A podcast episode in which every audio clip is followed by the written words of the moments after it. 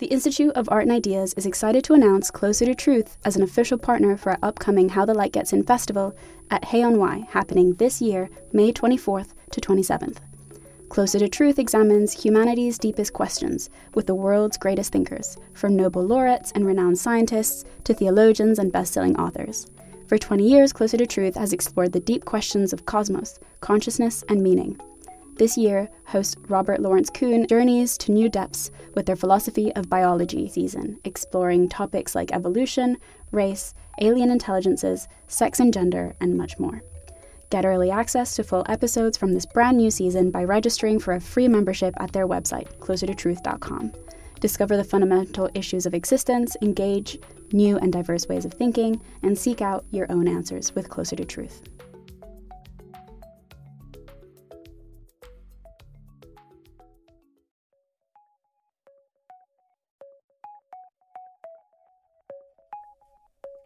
Hello, and welcome to Philosophy for Our Times, bringing you the world's leading thinkers on today's biggest ideas. On this week's episode, we are joined by Ian McGilchrist to discuss his new book, The Matter with Things Our Brains, Our Delusions, and the Unmaking of the World. With a background in psychiatry, neuroimaging, and philosophy, Ian McGilchrist has a unique perspective on the world, the mind, and everything in between. Ian McGilchrist is a psychiatrist, writer, and former Oxford literary scholar he is committed to the idea that the mind and the brain can be understood only by seeing them in the broadest possible context, an idea that is fundamental to his two most famous works, The Master and His Emissary and The Matter with Things. This interview was recorded at one of our monthly IAI live online events. If you want to check out the video footage of this recording or book a place at our next IAI live event, just follow the link in the show notes. It's now time to welcome Ian McGilchrist to Philosophy for Our Times. Welcome, everyone, to this Big Sofa event of this month's IAI Live. And I'm delighted today to have as my guest Ian McGilchrist to talk about one of the key themes of his new book, The Matter with Things Our Brains, Our Delusions, and the Unmaking of the World. Thanks very much, Alexis. Glad to so one of the key themes of your new book that I'd like to talk to you about today is that reality isn't made of things. But my common sense seems to tell me otherwise, right? The world looks to me to be made very much of things, to be made of tables and chairs and my laptop that I'm looking at now, and people and trees. And then on the other hand, we have physics that tells us or seems to tell us that the world at at its most fundamental level is made out of particles, out of forces and fields. So, what's wrong with those two pictures of reality? There's nothing wrong with the idea of things. I'm very content that people should go on thinking there are things and treating them as such. But ultimately, I believe that all is in process, that as Heraclitus said, everything flows. And I'm a follower of A.N. Whitehead, uh, who, of course, was a process philosopher. And I also hold the slightly, perhaps at the outset, rather paradoxical sounding view that relationships are prior to the relata. What, what primarily exists is relations, relationships, and things are what emerge from this network. It's perfectly okay to, to see them as things and to focus on them and all that, but it's just not the best way of thinking about composing a, a view of the cosmos, that it's made up of things.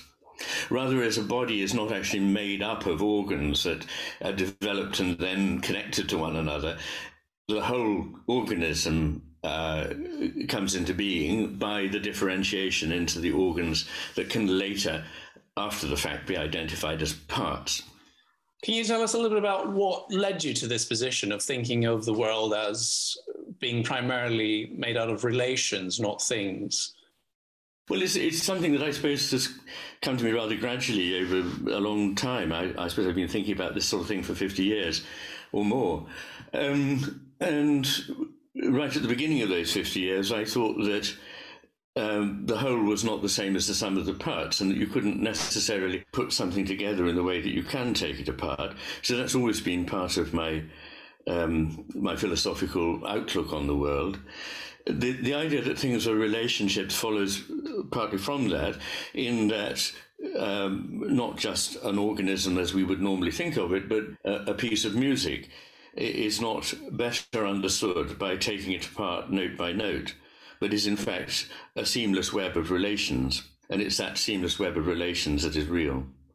So, as you mentioned before, there's something quite radical about your position in that you see relations as, as fundamental, as kind of prior to the things that are related. And you say somewhere that the things that are related only become what they are in and through the relationships they belong to. Precisely. It's the context that makes them what they are. Exactly. Now, you admit that this position is can seem at least paradoxical, right? It poses the question of how we really can make sense of relations without already having in view the very things that are supposed to be related. So, how do you avoid this apparent paradox? Well, I don't think it's difficult. Uh, uh, as you say, and this has been, again, a lifelong concern, certainly since my 20s when I was first at All Souls. And looking at the way we approach works of art, poems, um, so forth, it seemed to me that one of the problems was the idea that um, we took things out of context. As soon as you start sitting in the seminar room, you begin the process of di- disembodying, abstracting, removing from context, making the unique general, and making the implicit explicit. All of these working in the exact opposite direction to the one in which the work itself is trying to lead you. And I think that that's not something peculiar about art. It's something about life, and that art and poetry and so on are just examples of organic beings, as Aristotle indeed thought they were. Um, not examples of mechanisms or um, building blocks. And you, you do say that sort of seeing the world as made of things is part of this kind of reductionist picture that much of science operates under, and the idea that in order to understand the nature of something, we need to understand its parts and the mechanics of those parts. And you accept that this approach has made science extremely successful at allowing us to manipulate the world around us, to predict it, to create new technology. Yes. Now, realists often see this argument as basically showing that science gets to the truth of what the world is like. And the argument is look, it works. It, it allows us to do all these things that no other picture of reality allows us to do.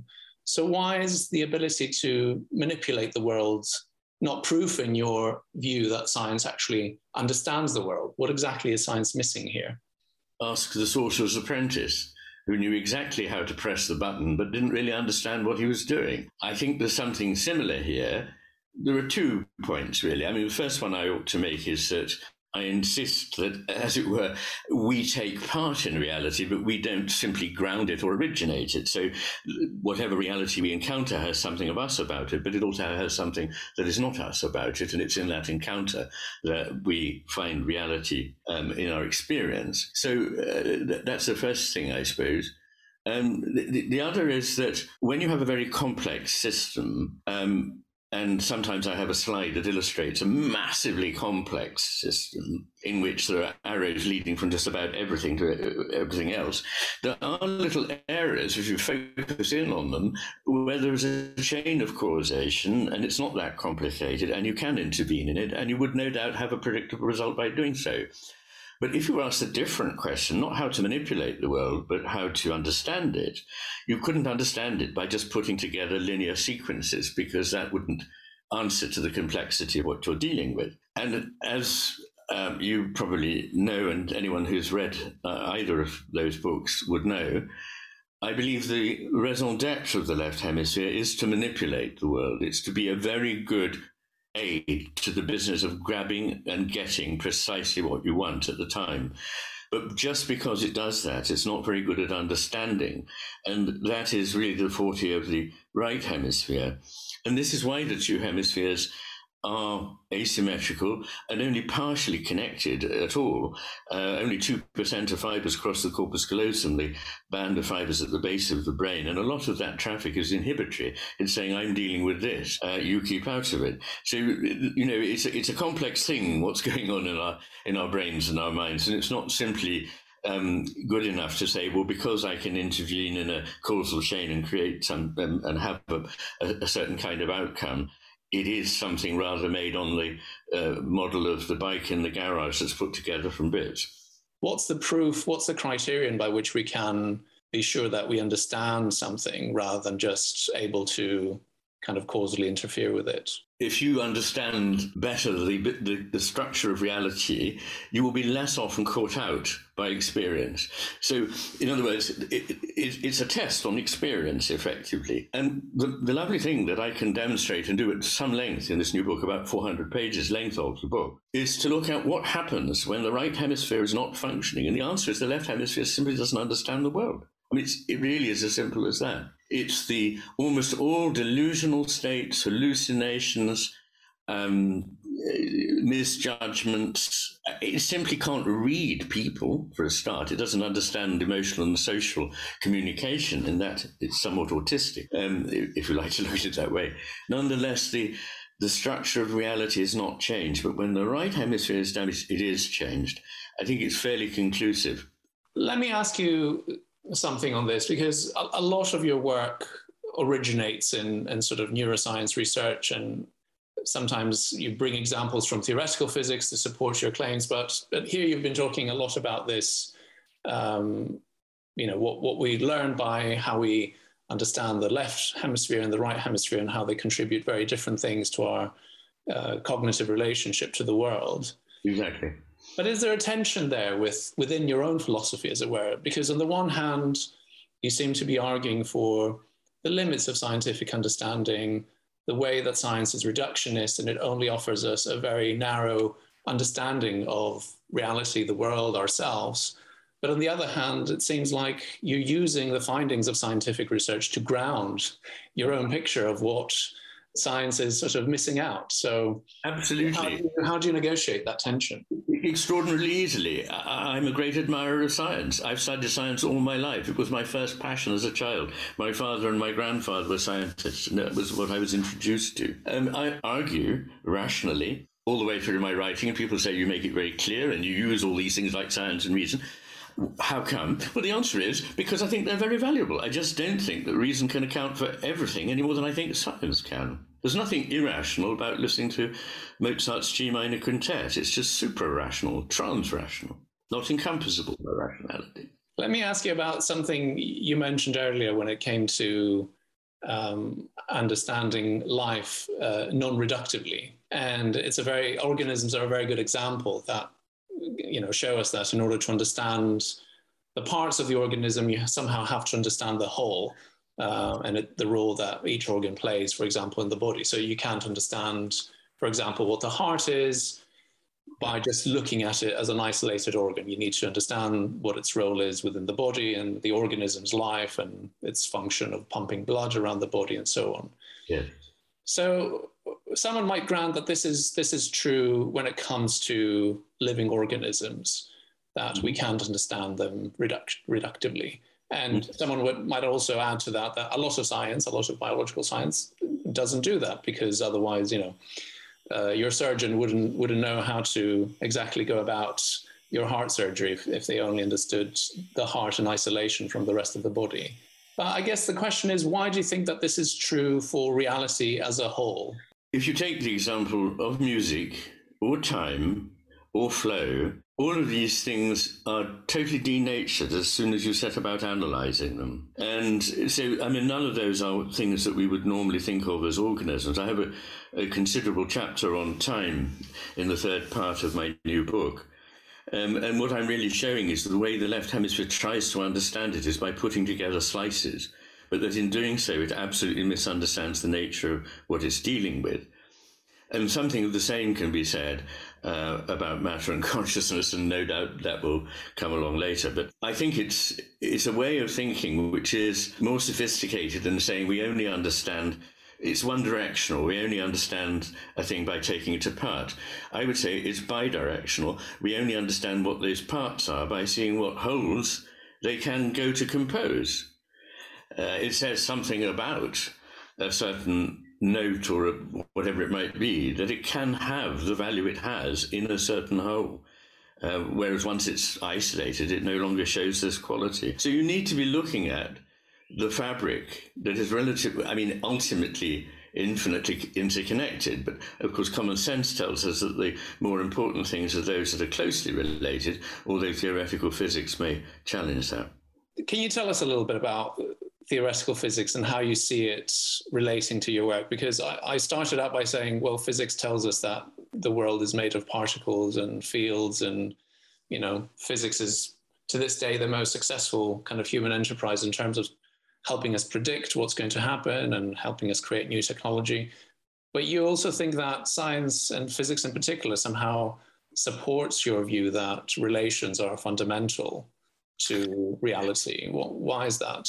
Generally, I'm looking at a much broader question, which is the world as construed by, in my view, the far more sophisticated take of the right hemisphere is one where nothing is ever entirely certain. Things can be more probable, but they can't be entirely certain, where they can't be fixed, uh, but are always essentially in motion to some degree, where their complexity can't be reduced simply to a, a, a um, tally of the parts, where whatever it is is interacting with a consciousness of the observer and in many other aspects, which you know I, I, I, list in that last part, but those are just some of them. It's looking at a quite different kind of world, one that is entirely in tune with the picture that the right hemisphere holds of the world, and which needs to be combined with what the left hemisphere knows, but always in such a way that the left hemisphere's knowledge or understanding or take or whatever we like to call it is under the aegis of that of the right hemisphere. It's a, not an equal partnership. This is because if you are asking part of your consciousness to be um, latched onto some very tiny specific detail, you cannot at the same time be asking it to take a picture of the whole world, whatever else is going on. That is, if you like, delegated to the right hemisphere, although I believe that evolutionary it's the other way around, that the left hemisphere has been delegated as the master delegates his emissary to go and do some admin, as it were. And all we know about the left hemisphere is it is literally less intelligent. It is very good at doing certain known procedures that are rather like um, bureaucratic procedures. They're known, they're fixed, they're serial, they're analytic. All that is absolutely fine. But as soon as there's something uh, relatively fresh, new, unknown, complex, then the right hemisphere has to take over. And, and I, although I definitely re- reject the um, the metaphor of the brain as a computer, I sometimes do say and I hope I won't be misunderstood, that the left hemisphere is somewhat like um, the personal computer of the right hemisphere. Our computer doesn't know the meaning of the data we put into it. It doesn't know the, the meaning of the data it spews out. But in that intermediate period, period, it's very well able to manipulate them. And there needs to be this you know, uh, if you like, splitting of labor. One consciousness can't do both of these things in, in, in the fable, the, the, master delegates his emissary to go about and do certain things because if the master was doing that, he couldn't hold his overall vision together. I mean, it's a myth, but it's an explanatory image. Let me ask you a little bit about what you said earlier about being a process philosopher of sorts along the lines of Alfred North Whitehead. Often, what science does is it simplifies things, right? In order to be able to make sense of them, manipulate them, make predictions. We create models, and models often are simplifying things that, that otherwise we already know are more complex. For example, you, I've heard you say, well, a mountain isn't really a static thing. It's a, it's a process. It's a wave. That's the best way of thinking about it. But is there something important in, in sort of simplifying the world and seeing it as things rather than as processes? And isn't that part of the success of, of science, as it were, that it has this ability to simplify? I was just saying that um, this way of looking at the world works quite well in a narrow focus vision of some very small part.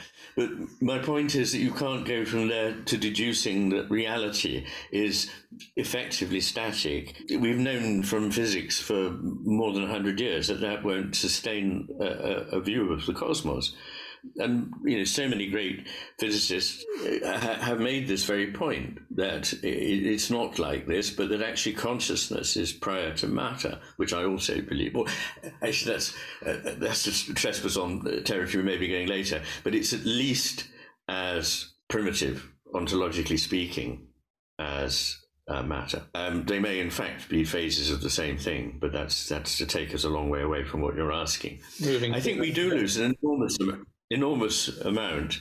Uh, you know, I'm a great admirer of the Heraclitean philosophy.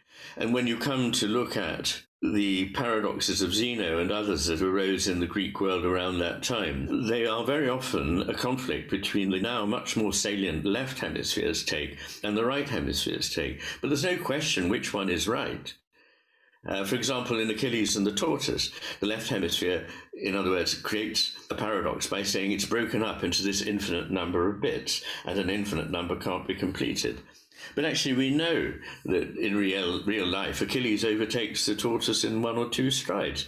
So we know it's not it's not a good way to think about the world as a whole. Much better is to think of time as something that can only be broken up into bits after the fact. Much as a line can only be made of points or, sorry, can never be made of points. It only has points after the fact. You can't make a line out of points because a point has no extension at all. You can have an infinite number of them. You will never get to the extension of a line. The same thing is true of time.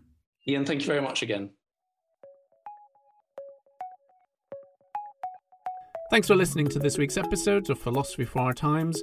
If you enjoyed today's episode, don't forget to like and subscribe on your platform of choice and visit our website, iai.tv for hundreds more podcasts, videos, and articles from the world's leading thinkers. Let's jump into Peppa's world of play. Look for spring flowers, hunt for muddy puddles, and bravely explore exciting places with Peppa playsets. Peppa Pig, inspiring kid confidence.